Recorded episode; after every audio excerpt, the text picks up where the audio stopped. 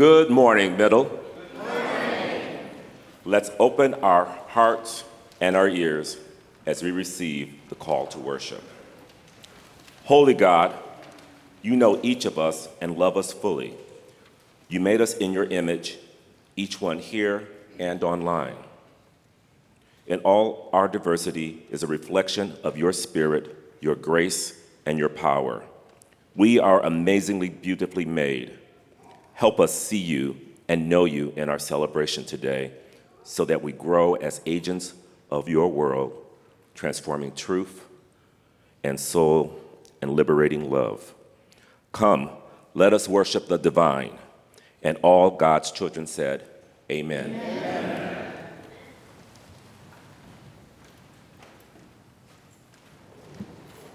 Good morning, Middle Church. Good morning. It is my blessing right now to be able to invite the friends who are joining us today. We have a number of folks who've been in our new, uh, new member class for the past two weeks, and I invite them to come forward. This is your cue.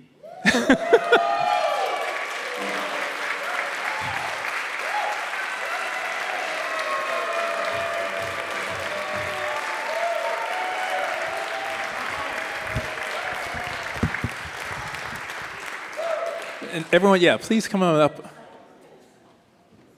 so that everyone can see you.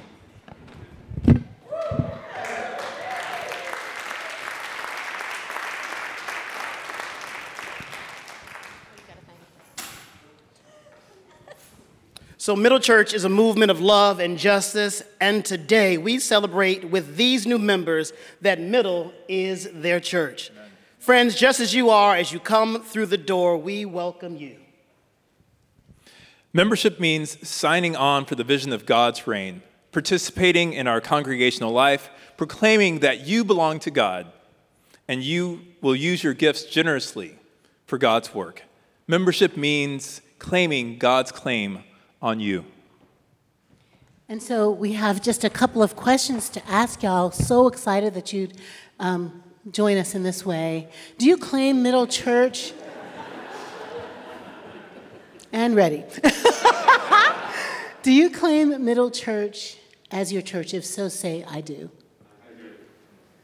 Will you give with your heart your gifts to this congregation and to the larger church? If so, say, I will. I Will Will you love and share with this community and the ministry of Jesus? If so, say, I will. Uh, Will you learn and study so as to grow in faith? If so, say, I will. I will. Awesome. And to the congregation, do you promise to love, encourage, and support these people of God by being the gospel of God's love and by giving the strong support of God's people in prayer and in deed? If so, say, We will. Amen. Will you all tell us your names? Francis Robinson. Ron Lange, Sunil Uman. Wesley Rowell. Welcome home.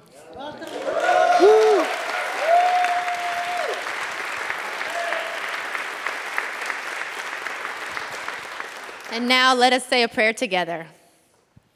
God of grace and God of mercy, thank you for these new members.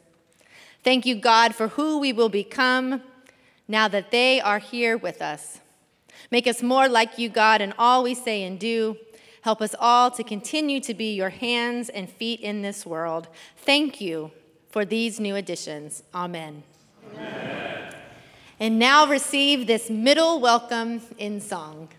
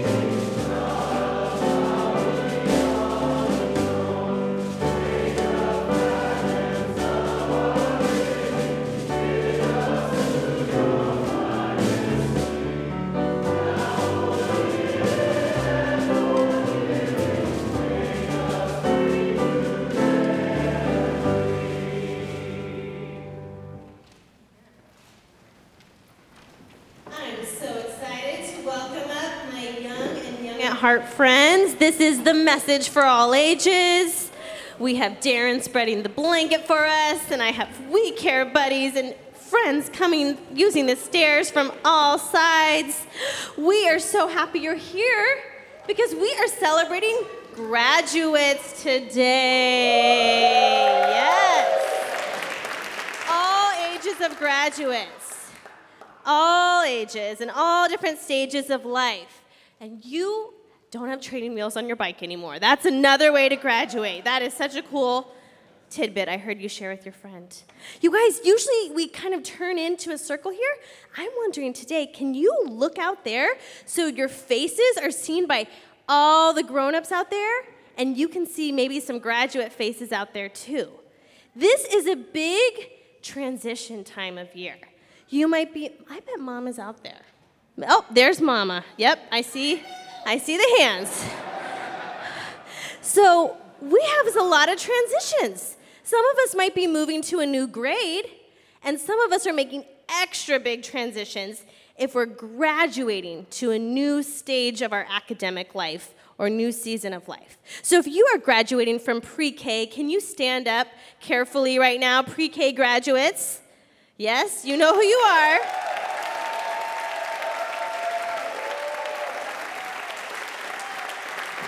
You can stay you can stay standing. If you are graduating from kindergarten, stand up. Kindergarten, yes. If you are graduating from elementary school, stand up, yes. Soraya and Zemi, yes. If you're graduating from middle school, anyone finishing eighth grade? Anyone finishing high school, high school seniors? Okay, college. If you're graduating from undergraduate, stand up.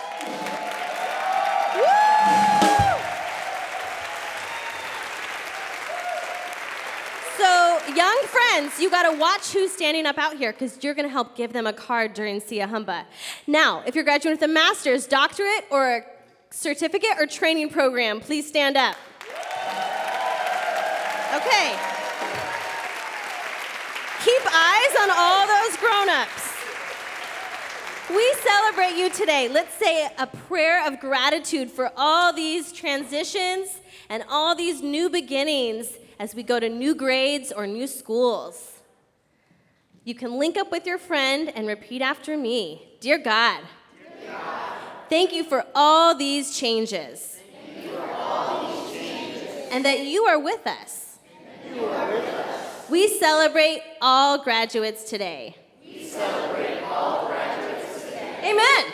Amen. Let's sing Sia and Miss Sarah will help you make sure our big, big grown up graduates get cards too. Let's sing.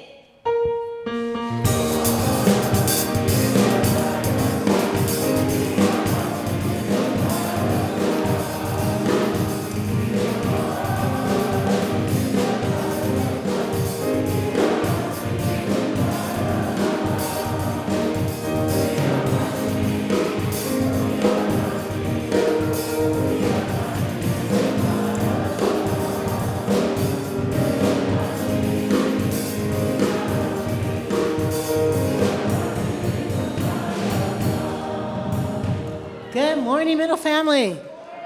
I say good morning. Happy Pride. Happy Juneteenth week. Yeah. Yeah. Does everybody know what Juneteenth is?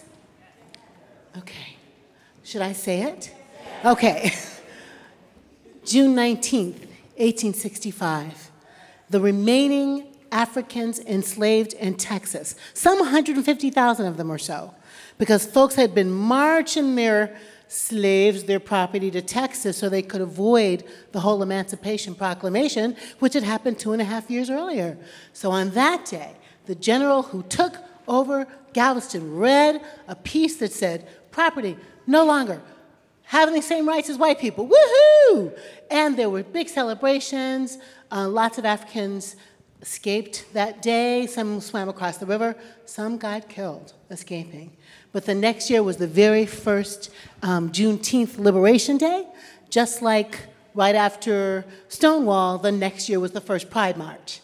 So on Wednesday night, we put those two liberation pieces together Juneteenth and Pride, and it was a show enough party.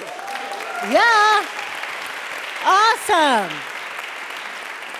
I mean, really. We danced, even in the sanctuary. We had amazing art, which is still on the wall, a beautiful queer faith exhibit created by Union Theological Seminary. You must go look in here and on the fourth floor. Ruby Sales held court uh, in the parlor for those of us who stuck around afterwards. So thank you. In Middle Church, you raised $14,000.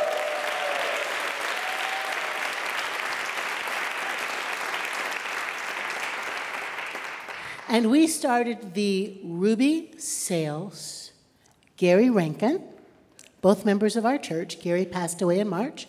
He marched with Harvey Milk out in San Francisco as the Pride movement began. The Ruby Sales, Gary Ranker Fund for Racial and LGBTQI plus liberation. Yeah.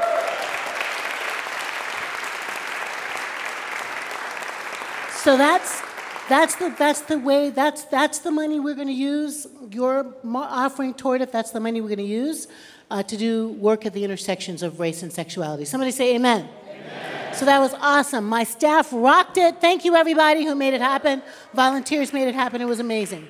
Um, today, right as we benedict, we're going to have a really short congregational conversation where I'm going to update you on a couple things. So please, when I benedict, I'm just going to ask you to take a quick seat and we will do that together. Wednesday night, um, we're going to have some special Pride Month moments at Marble Church. Their Wednesday night worship they call We Woe. And our first openly gay senior minister in the collegiate church, Will Kritzman, is preaching at 6 o'clock at Marble Church. And at 7 o'clock, you can zoom into a conversation with me on queering theology. I mean, it's one thing for us to know that we are open and affirming and lovely, but your friends ask you why, don't they? They say, Why? Why? Why? Why do you believe that? And our haters wonder about that. So we're going to just talk about the theologies of welcome and how we get there. Zoom, register on the uh, homepage, and let me know you're going to come, and we'll have that conversation together. Um, of course, next week is Pride Sunday, last Sunday in June. You know it's kind of like Christmas here, so we'll, we'll do Christmas uh, twice. We'll eat some food. We're going to turn on some music and dance. People dance because we won't leave until about 3 o'clock to go uh, to the march. So wear your dancing shoes, wear your marching shoes. How many of you are going out in the beautiful day to march for Pride? Amen. And I think more of you, by the time we get there, you'll do it. There's lots of things going on. So just, I, I can feel you thinking, mm hmm. And I'm, yeah, I'm wanting you to come. Today, we have beautiful things happening, including three lay people preaching, lay, lay queer folks leading worship, and uh, uh, also a beautiful offering ask by a, a new member named Rod. I'm giving the mic to Amanda because we are going to anoint some people. Prayers for the people. We are commissioning a group of 15, 11 youth, and 4 adults, who will travel on July 1st for a week of long service and cultural learning to Puerto Rico. I invite everyone.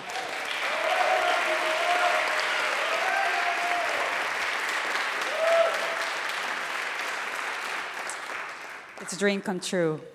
I invite everyone participating in this trip to please come forward and stand with us now. There you go. Here they are. Yes, at Middle Church, we create space for young people to explore God and their connection to God all the time. We teach values such as love, service, generosity, and creating a just world. This youth service and cultural learning trip is an extension of this work, focusing on economics, radical and environmental justice. Today, we gather as neighbors to send you out to other neighbors. We celebrate that we are connected to each other across different places, languages, and times. We worship a God who has been sending and calling since the beginning of time. And celebrate today, raise your hand as your name is called. God sending and calling Kaylin, Kaylin's right here. Catalina, Ariane, Lamari, Marcus, Liam, Ethan, Christian, Lucian, Ellington, Gigi, Marta, Jorge, Katrina, and Edna.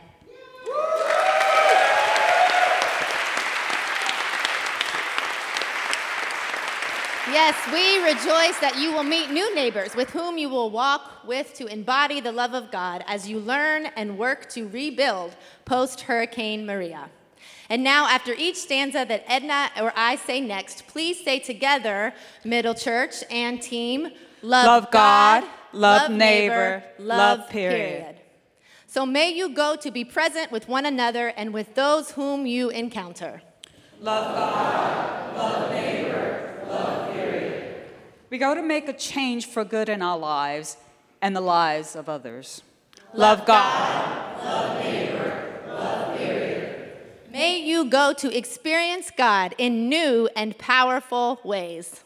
Love God, love neighbor, love period. We, we go so we can come back, empowered to work for, just, for a just world and uh, for all.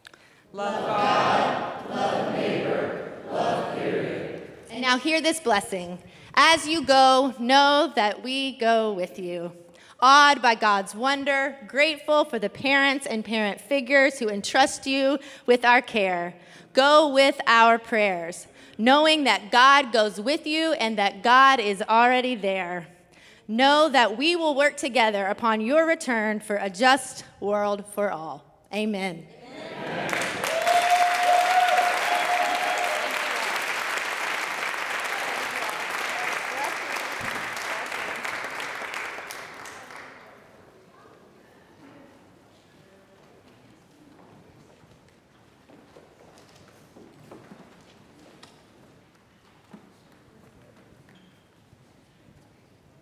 Oh, yep, uh-huh, thank you. And now everyone please stand and uh, join across the aisle as we say together an important prayer that we never forget to say that is printed in your bulletin.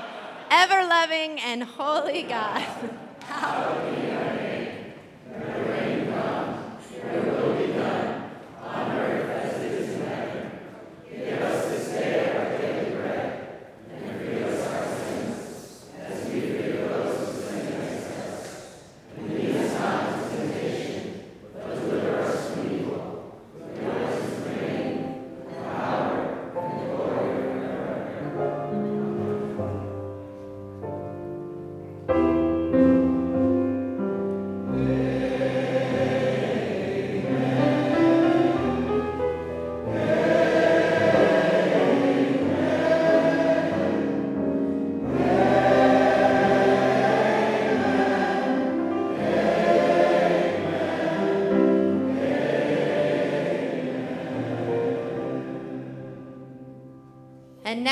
spread love, joy, and peace with one another. May the peace of God be with you.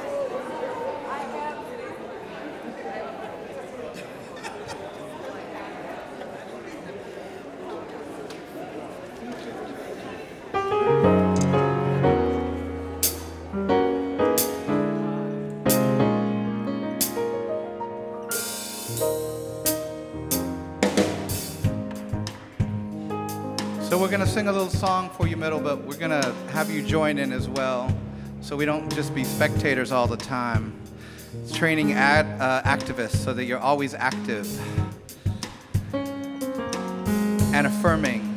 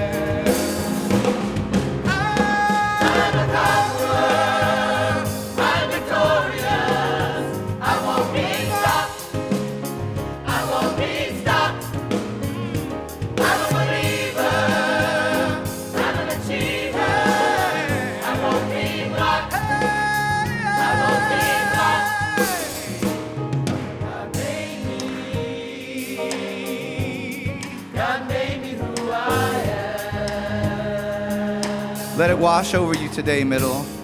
God made me. You were made perfect just the way you were. Fully intended to be. God made me. God made me. God made me. God made me who I am. Let that be your prayer and your intention and your mantra.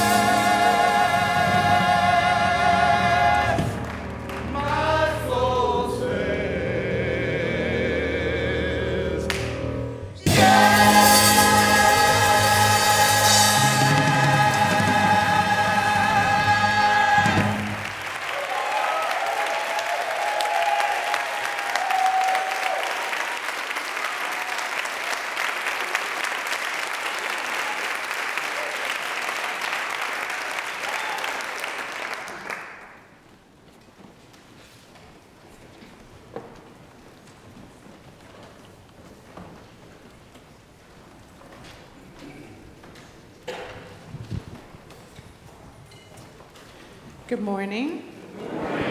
Anyone who was here for the earlier service knows I have a tough act to follow, but I'll do my best. This is Psalm 139, the message. God, investigate my life. get all the facts firsthand. I'm an open book to you. Even from a distance, you know what I'm thinking. You know when I leave and when I get back. I'm never out of your sight. You know everything I'm going to say before I start the first sentence. I look behind me and you're there, then up ahead and you're there too. Your reassuring presence coming and going. This is too much, too wonderful. I can't take it all in. Is there any place I can go to avoid your spirit, to be out of your sight? If I climb to the sky, you're there. If I go underground, you're there. If I flew on morning's wings to the far western horizon, you'd find me in a minute. You're already there waiting. Then I said to myself, Oh, he even sees me in the dark. At night, I'm immersed in the light. It's a fact. Darkness isn't dark to you. Night and day, darkness and light, they're all the same to you. Oh, yes, you shaped me first inside, then out. You formed me in my mother's womb. I thank you, High God. You're breathtaking. Body and soul, I am marvelously made. I worship in adoration. What a creation. You know me inside and out. You know every bone in my body. You know exactly how I was made bit by bit, how I was sculpted from nothing into something. Like an open book, you watched me grow from conception to birth. All the stages of my life were spread out before you. The days of my life all prepared before I'd even lived one day. Your thoughts, how rare and beautiful. God, I'll never comprehend them. I couldn't even begin to count them any more than I could count the sand of the sea. Oh, let me rise in the morning and live always with you. And please, God, do away with wickedness for good. And you murderers out there, get out of here. All the men and women who belittle you, God, infatuated with cheap God imitations, see how I hate those who hate you, God. See how I loathe all this godless arrogance. I hate it with pure, unadulterated hatred. Your enemies are my enemies. Investigate my life, O oh God. Find out everything about me. Cross examine and test me. Get a clear picture of what I'm about. See for yourself whether I've done anything wrong, and then guide me on the road to eternal life.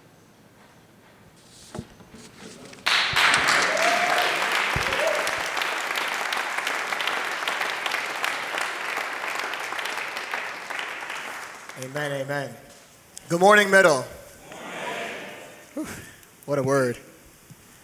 God, investigate me, try me, search me, cross examine and test me.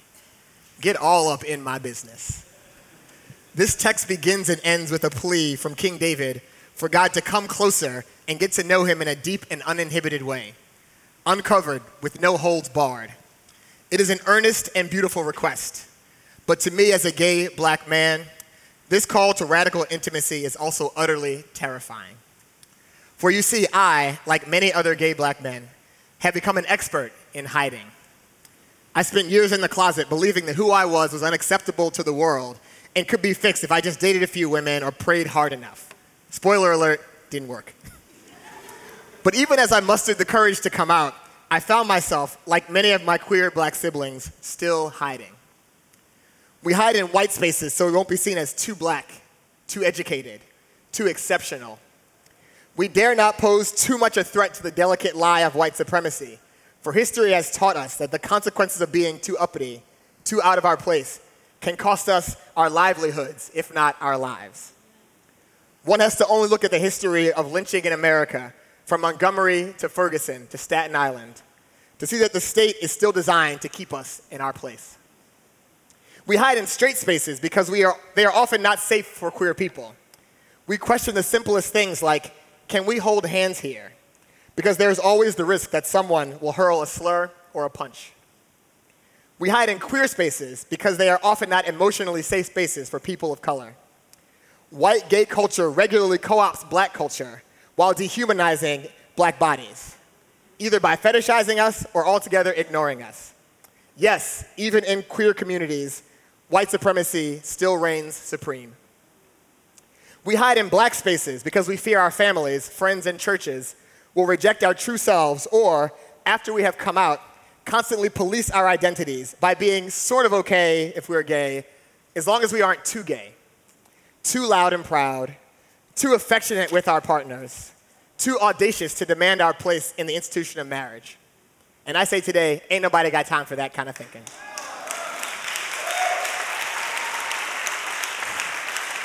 And yes, we hide from God because we are taught that who we are is a sin, and we must be ashamed of our sin. We are like Adam and Eve, lusting after forbidden fruit, and then hiding ourselves from our Creator upon realizing our shameful nakedness. Therefore, nearly in every space we inhabit, every relationship into which we enter, we have some element of hiding, of holding back, because we have been taught that this is what we must do to survive in a world that is not made for us, and for which our existence is often an accommodation, not a celebration.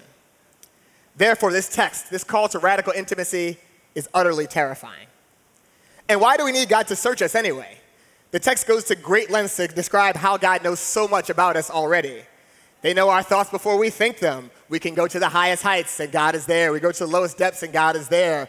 Before we were formed in our mother's wombs, God knit us all together. There's nowhere we can go to escape the presence of God.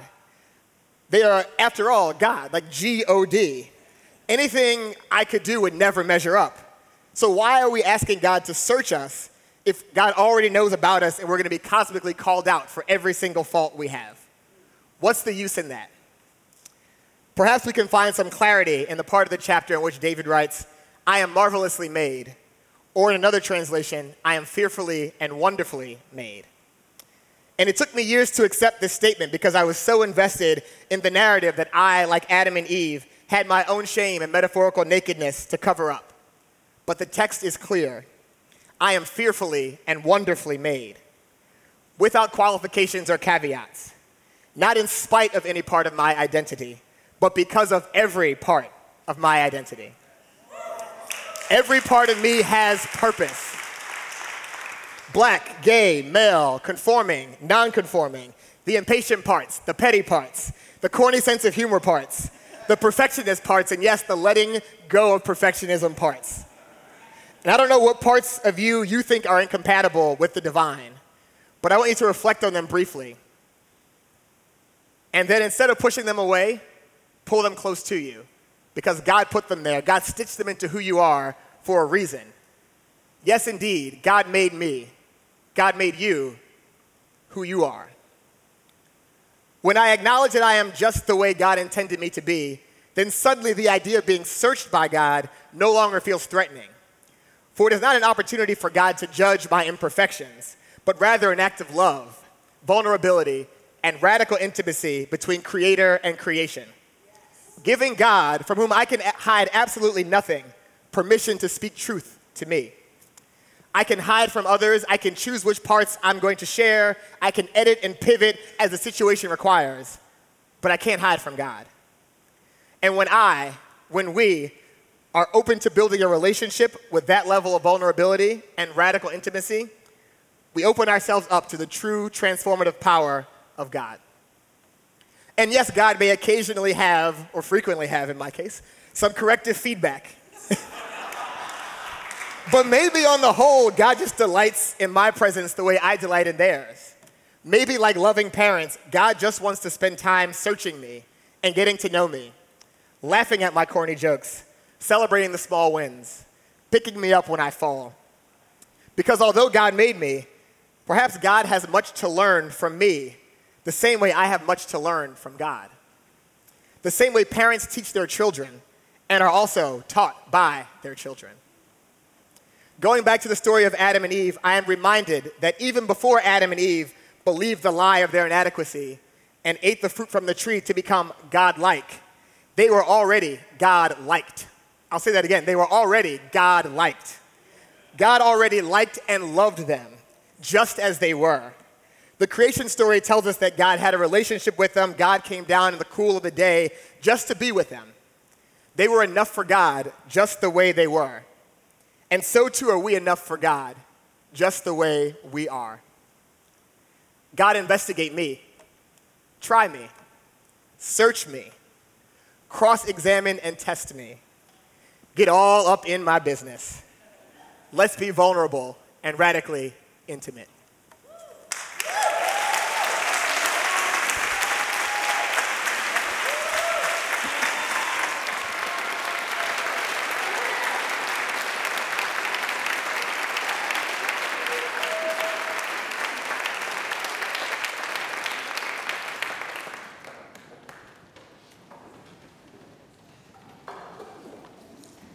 Thank you, and well done, my brother Ivan, yes.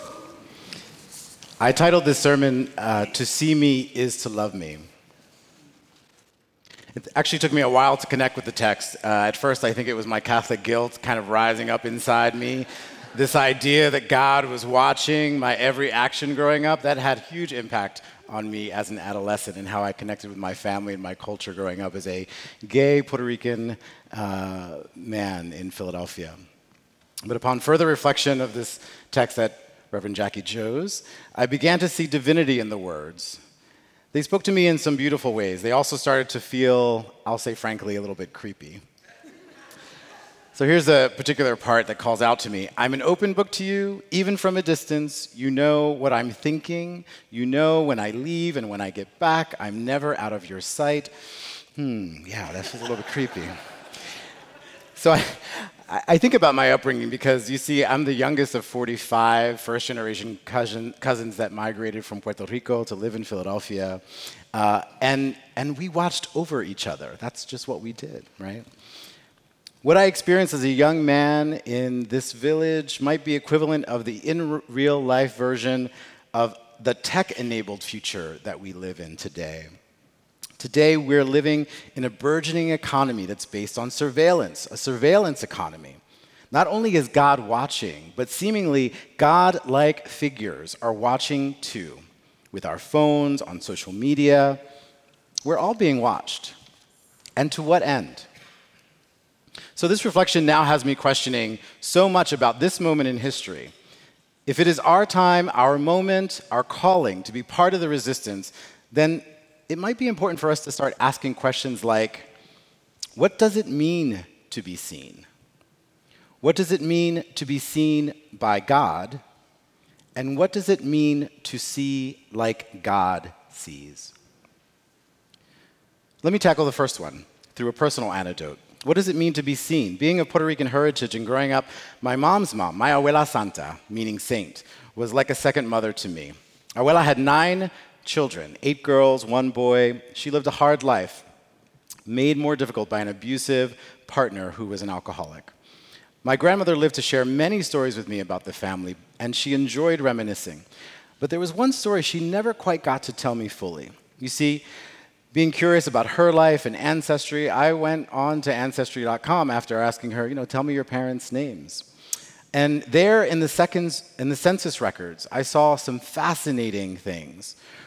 First, a change in her racial identity across decennial census 1920, white, 1930, black, 1940, mulatto.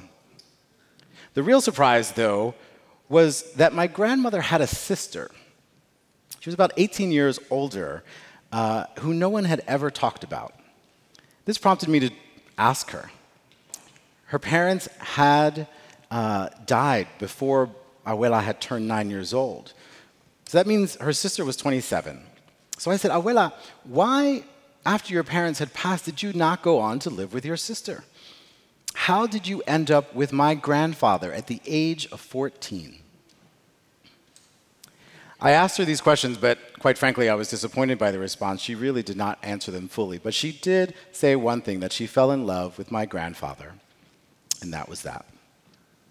So in my case, census records answered some questions, raised some questions, and it really just left me unsatisfied. But I feel that it was in the non telling of Abuela's story that I saw her differently. Our family trauma might actually be deeper than I had imagined. Yet, in what felt like an instant, I felt as though I saw her whole self for the first time. So, what does it mean to be seen by God? At the age of 25, I came out to my parents. What was personally significant for me was that in this moment, um, I had just taken a trip to Puerto Rico back in 2001. And in search of connection with other gay Puerto Rican men, I encountered machismo, an odd mix of self hate and gender stereotypes with the L- within the LGBTQ community in San Juan. There, I felt like an outsider. Upon returning home to Philadelphia, I was determined not to succumb to life in a gay ghetto, marginalized by my own people. No matter what the per- repercussions of my coming out, I did not want to live that life. This was a moment of divine intervention for me. My parents cried when I told them I was gay. I did not cry. And it was in my resolution that my mother saw me fully, in a new light. So much so that within weeks, my parents had joined PFLAG, or Parents and Friends of Lesbians and Gays.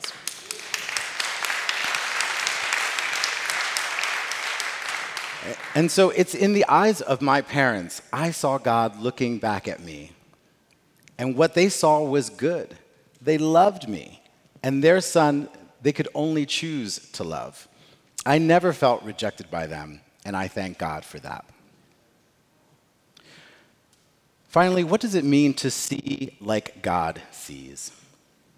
HIV AIDS, or gay cancer as it was commonly referred to at the time in the 1980s, took so many countless souls.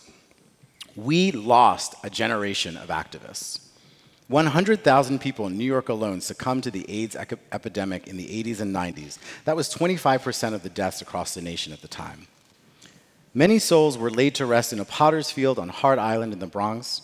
And in a New York Times article, I stopped in my tra- tracks on a quote by a visual artist, Melinda Hunt, with a mission to create a searchable database of the people who were buried there. And she says, Part of the history of the AIDS epidemic is buried on Hart Island. And it's the unknown part.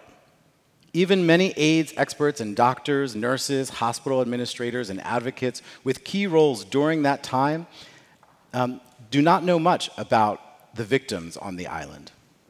Who were they, and why did they end up there? To me, to see like Miss Hunt sees, I think, is to see like God sees. It means looking to the margins of the overlooked souls that walked and still walk on this earth. To seek out untold stories is an act of dignity. It means not glossing over history.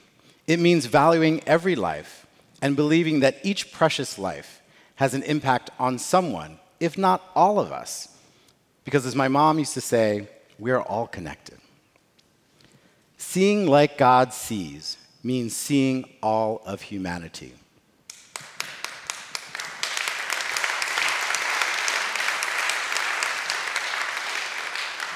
But I must say, you cannot see me and not see that HIV AIDS infection rates are growing at unprecedented rates among black and Latinx communities while we celebrate marriage equality but lack access to affordable health care and preventative resources. You cannot, you cannot see me and not see the growing number of LGBTQ asylum seekers coming to the United States being placed in concentration camps alongside our brothers and sisters who have the human right, the human right to a better life.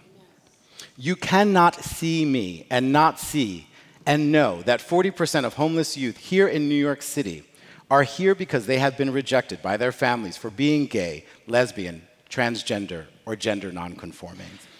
You cannot see me and not see how our modern economy, the tech based surveillance economy, builds wealth for less than 1% on the bits and bytes and stories of black, brown, and LGBTQIA creators all, that do not, that do not reap the benefits, that do not reap fully the benefits.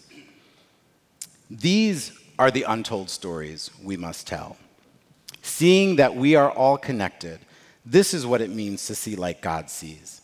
And I believe this place, Middle Church, is ground zero for our awakening. Jackie asked me to end with a call to action. And so I just want to share a brief anecdote about in 2020, the next decennial census will go online. And we know that historically, communities of color have been undercounted. The Supreme Court of the United States will soon rule on the inclusion of the citizenship question. We estimate that including that question will not only lead to undercounting six and a half million people, largely immigrant communities, undocumented, undocumented people, people of color, who have the right to be counted, but also possibly overestimate or double count the number of white identifying people in this country to favor how $800 billion of congressional funding is appropriated, as well as to determine redistricting and representation in Congress over the next decade. Over the next decade. I see census as a tool for acknowledging the dignity of every living being within our borders. And we must show love and stand in solidarity with immigrant, immigrant rights groups to ensure a complete and accurate count. To see is to love. And here at Middle, I know that we have the know how to affect what happens next because we believe that love transforms. May these words be received by you and with the blessings of the God.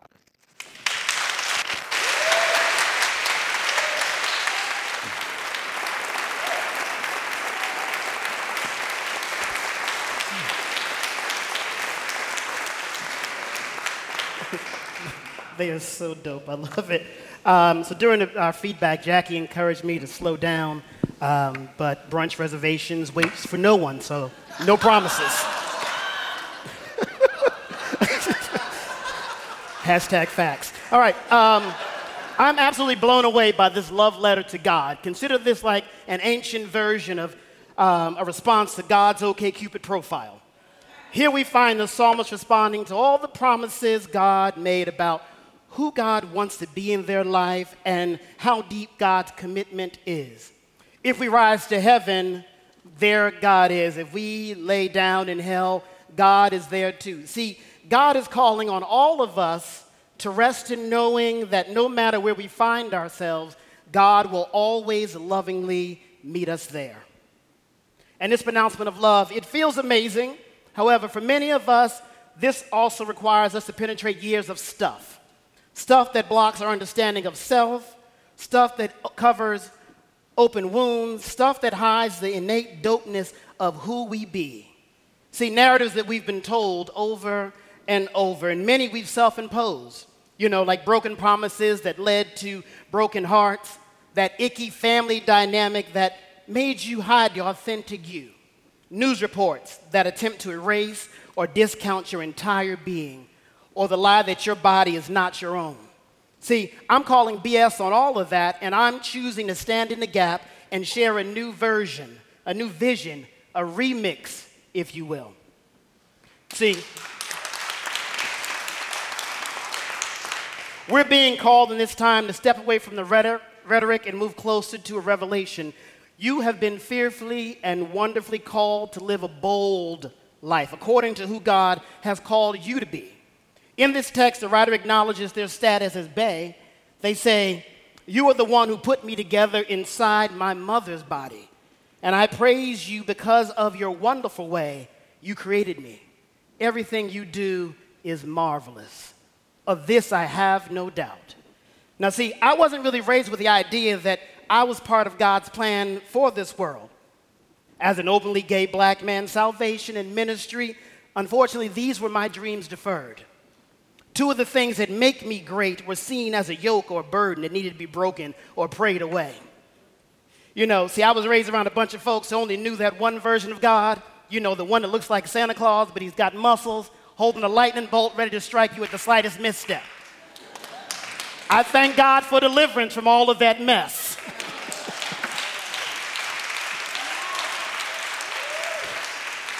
but through all of that I was always clear that God was cool with Darren. And it's interesting that this full circle moment, I was typically drawn to this chunk of the Bible because in verses 15 and 16, the psalmist slides into God's DM and says, Nothing about me is hidden from you. I was secretly woven together out of human sight. but with your own eyes you saw my body being formed. Even before I was born, you had written in your book everything about me. So check that. Before your parents knew you, God was there. Now, honey, that's a serious commitment. But God's always been clear about their interest in us. See, God is into us so deep that every morning we're given a breath, which is a reminder of the matchless favor that we all are entitled to. The shining sun is a glimmer of the abounding grace that we're fortunate to partake in, and a gentle breeze, baby, it refreshes those tender mercies that we are promised over and over again. See, God really wants us all to get this that as long as breath expands our chest, we have yet another chance to walk deeper into our destiny, yet another chance to get it right. The us who are marginalized, the us who are celebrated, the us who are whole, and maybe even the us who are broken. Now, we're all equal recipients of God's transformative love, and we should say thank you every chance we get.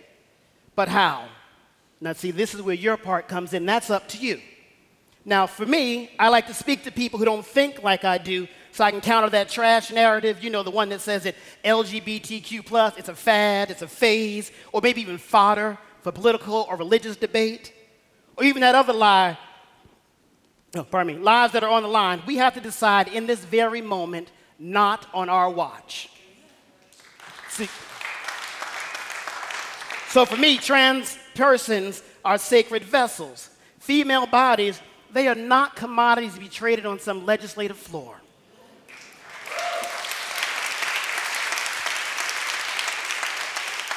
Flint, Haiti, and Puerto Rico, they still need clean water, and trust and believe, black lives must matter. However, but in order for these things to come to life, we have to realize that our gifts are not about us.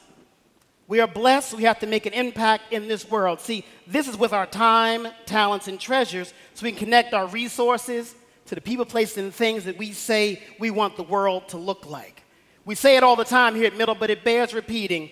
Y'all are the ones that this world has been waiting for, and it's time for us to get off our butts and move.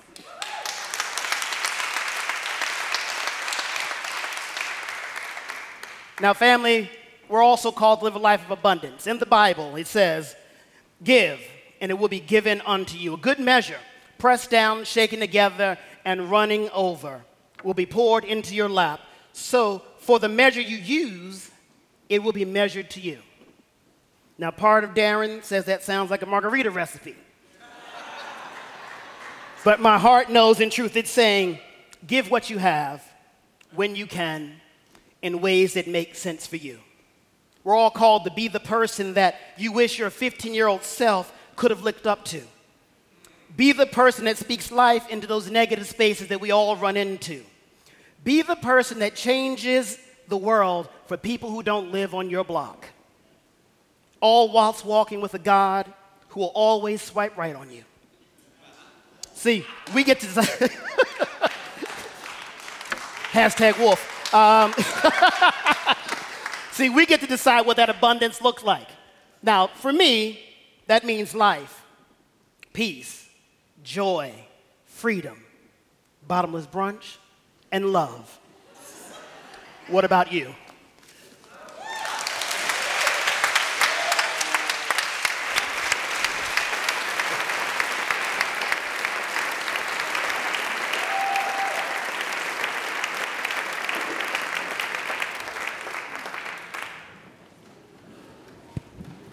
The triumvirate. Let's hear it again for the preachers.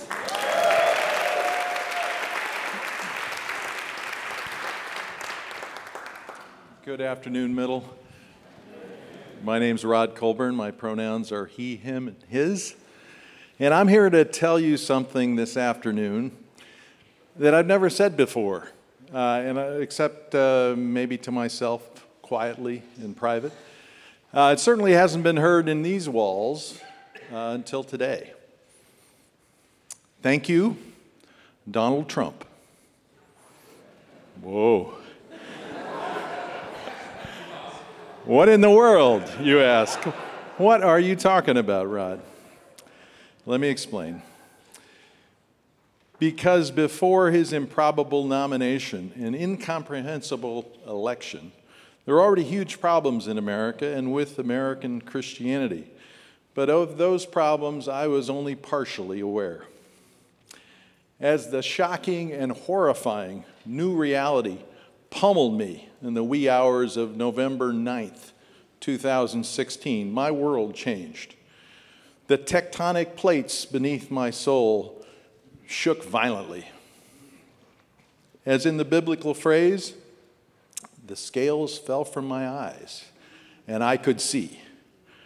I could see the huge problems, those great evils, that profound injustice, which had always been there, I just couldn't see them. I knew from observing Donald Trump for 25 years from my Wall Street vantage point that any political party in any religion that could support such a person to lead the world were, without any doubt, morally bankrupt.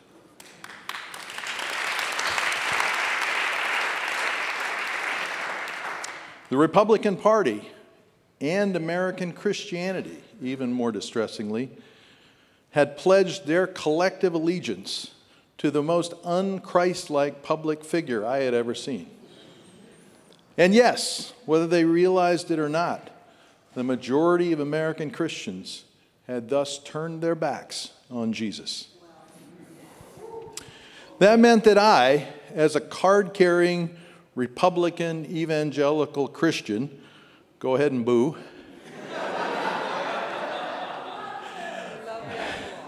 was suddenly standing in an unjustifiable, indefensible place, and it was time to leave quickly.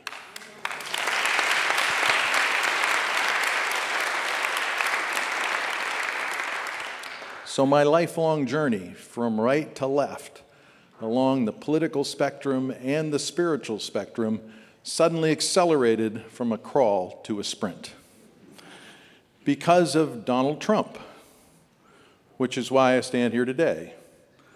Not to praise him, but to thank him.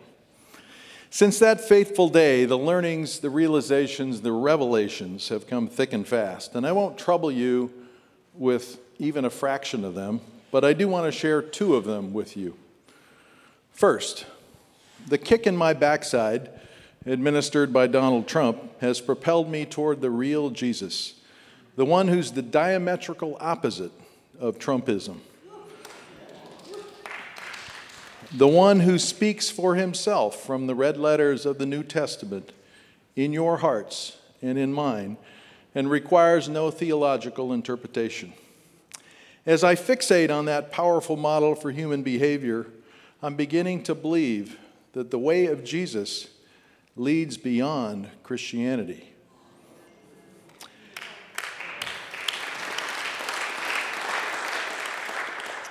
The way of Jesus leads beyond Christianity and also beyond capitalism and nationalism and militarism. The glimpses I'm starting to see of that new kind of place are of a delightful sort of heaven on earth where love is the only religion, selflessness is the governing ethic, and the giving of oneself just goes on and on. Second, that new kind of place you know, it looks a lot like middle.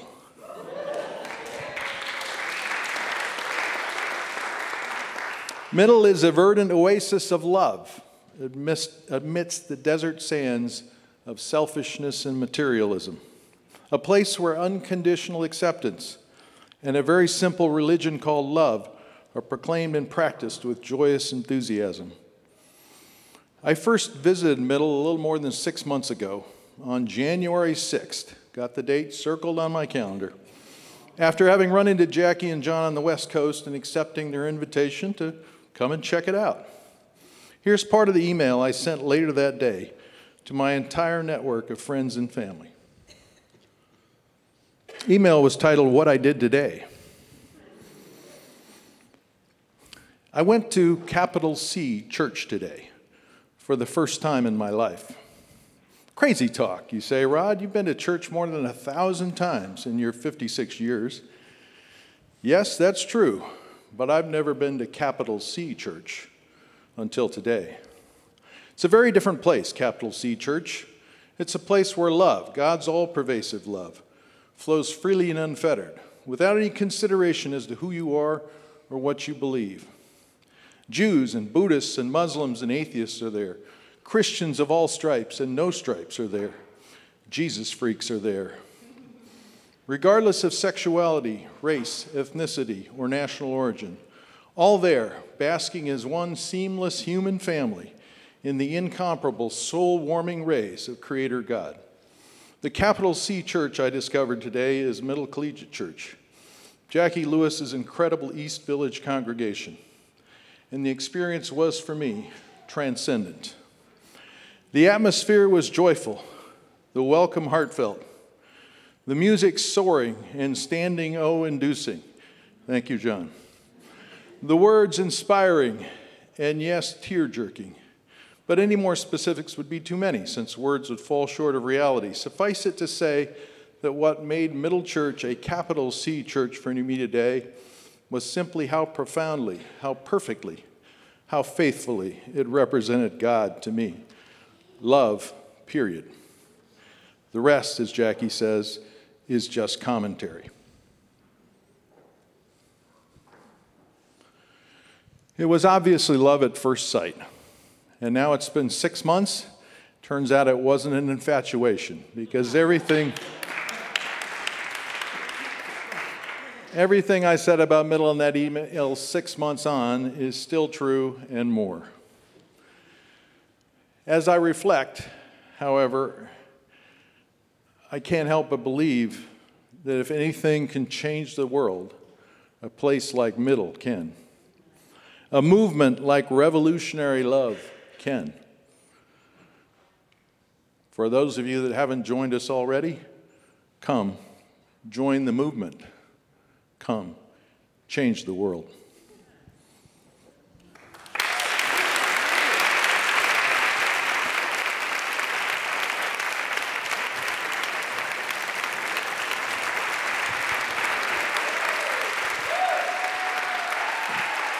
Rod, thank you so much.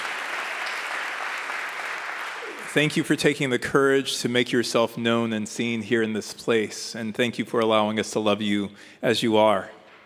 Friends, Middle Church is a movement of love and justice, and it takes each and every one of us to make that happen. It's not just us as clergy or as staff, it takes people in every walk of life in this place to be here. And today we get to celebrate our volunteers.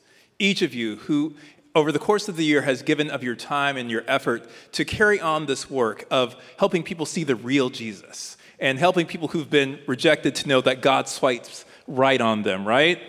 Amen. So um, there's a, a, slide up front, and it names all the different ways that people have been involved in ministry. And it's not just volunteering, it's really ministry, finding your ministry, finding your purpose and your call of service in this place.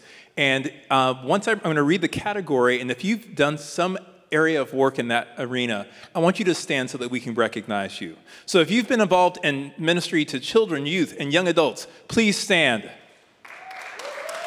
and remain standing. If you've been involved in administrative leadership and helping out with like the consistory or bulletins or announcements or anything like, yes, stand please. If you've been involved in education, a Bible study, or helping assist in a class in some way, a Bible study, a Lenten study, yes, Wesley, I see you over there. If you've gone to, uh, uh, to a rally or to the border, or you're going to Puerto Rico, youth, everybody stand up. And if you've assisted in music and worship in any capacity, if you've been an usher or a choir singer, yes, everybody. Yes, stand up. Friends, we could not do this work this ministry of reframing and reshaping Christianity without each and every one of you. And for those of you who are sitting today, if you've not joined in the movement in this way and you want to take part in this work, we invite you to do it too. Uh, there will be an opportunity after worship um, to, to sign up to join the movement uh, up here up front. And also for those of you who are standing, we will have a small gift for you after our congregational meeting. But we want to say on behalf of the church, uh, the, on behalf of the clergy and our staff, Thank you. We see you, you bless us, and you are the face and the hands and feet of God in the world. Thank you. You may be seated. And now I invite the ushers to come for, so that we can give up our time and our tithes right now.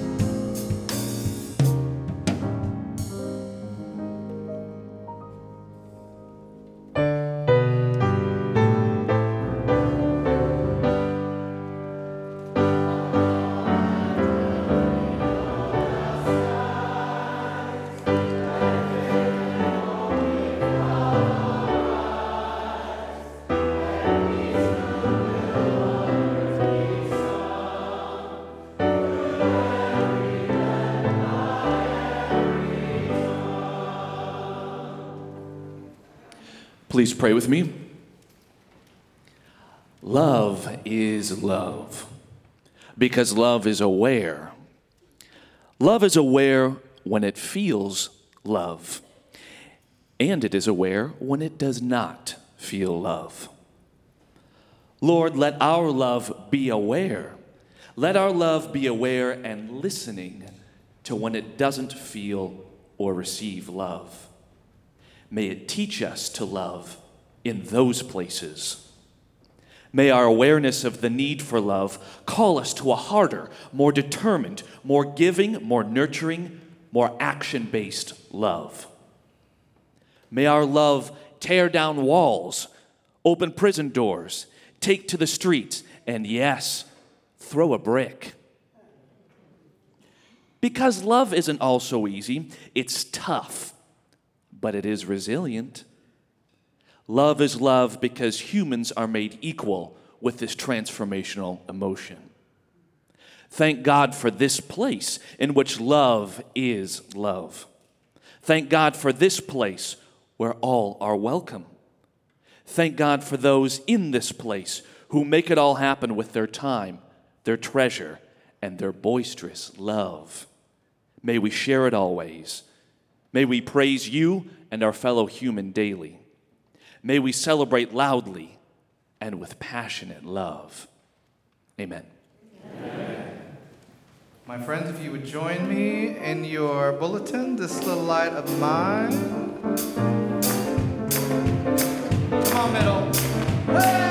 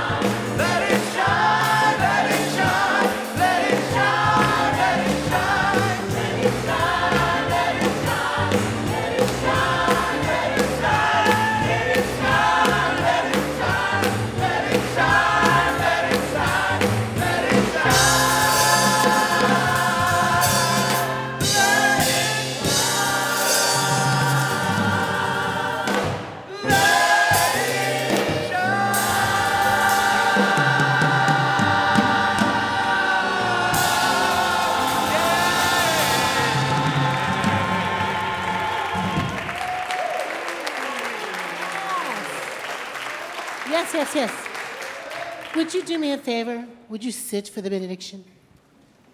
Siéntate, por favor. Hi. Hey, everybody.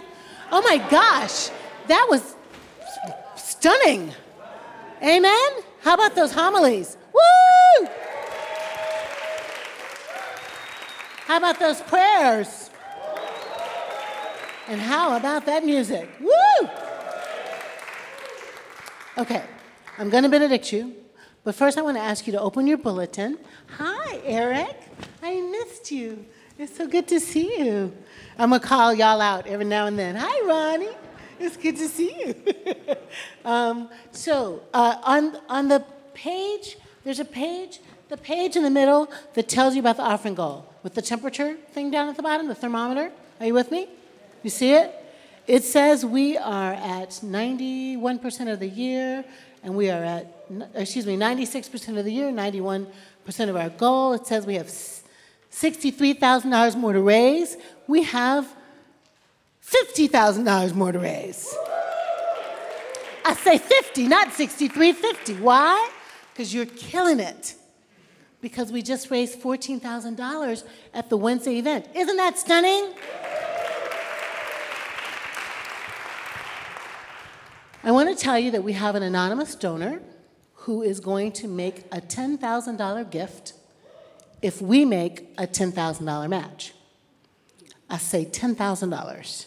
And their aim is new donors and recurring donors and small donors.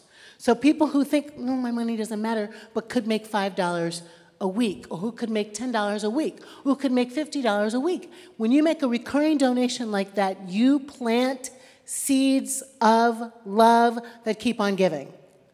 Why is this an important thing? I don't love talking to you about money, but I love talking about middle. Middle is does not run on air and prayer. Hallelujah, but it does not. Air and prayer are not quite enough. The beautiful worship celebration that we had today runs on time and planning. John and Dion thinking about the music that will go, rehearsal time, lights on at night. Uh, you don't pay my salary, but you pay for my office. the collegiate church pays my salary. Thinking, creating, putting all this together. When we have dance, when we have art, all of that. The exhibit over here that's beautiful, all of that takes time, takes staff time, takes money. When we protest, money. When we stand in the gap, money. When we write into the world, money. It takes resources for us to reframe and reclaim Christianity. Somebody say amen. amen. You, yes, your time, but also your giving. So I'm inviting you now, if you've been thinking, I don't know if they're going to need me, yes, we do. We totally need you. And we need you because word is bond. We told the collegiate church that by 2022, we'll be paying half of our expense budget. That's dos años, próxima. That's two more years. Right now, our budget is like a $2.4 million budget, and we do 725 of the offering. Can you see the math there? We're not there. So if we're going to get there because of our offering, because of our program rental, because of the way we use our building, we're going to probably be at $2.5 million. Somebody do the math for me. What's half of 2.5 million? Say it loudly. $1.25 million we need to raise. Yeah, good face you made. So we got to get there. We got to use our muscles. We got to practice. So I'm inviting you now to, to go online, to make a recurring donation I'm not telling you how much to give. You know your budget and you know your heart. But I'm asking everybody to be a stakeholder in the ministry. Amen? Now, the staff and I are having fun planning next year, right now, already. The board will meet in July. We always pass the budget and then have a party. So, July 15th, we'll be passing our next year's budget. We're going to put that out in the world to you in the next couple of weeks so you can see what we're planning, so you can own what we're planning, so we can get feedback from you about what we're planning. But this year, this has already happened, and we really need you to help us to get to the finish line. Will you help me get to the finish line? Help me get to the finish line? Help me get to the finish line help us get to the finish line. The work we do really does change lives. So thank you. and now a blessing. May the God who created each of us in the most extraordinarily beautiful, perfect way. May the God who is known by many names, my favorite love, may love walk with you every day. May love hold you in their arms. May love be at the back of you and the front of you, guiding you, protecting you, keeping you, comforting you. And may you know peace that surpasses understanding. Amen. Thank you, everybody. Thank you, everybody.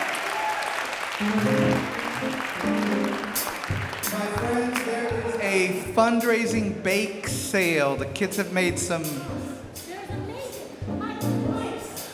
Get some coquito. Get some uh, flan. Coquito, Get no, some. child, but no there's some coquito. stuff back there. Okay. Please come back and support our There's not kids. coquito and pro- Wait, wait. Bertram's going to tell you more. So there's an amazing bake sale to help fund our mission to Puerto Rico just on the other side of this wall. There's also opportunities to buy merchandising for Pride, which we're celebrating all month, but especially next week. I hope that you can join us just on the other side of the wall. Also, if you're a volunteer, come forward and get your gift. And there is cake also to be purchased, or cake to be had after you purchase the bake sale. Makes sense to me? I hope you understand it too. We're so glad you're here. Love you.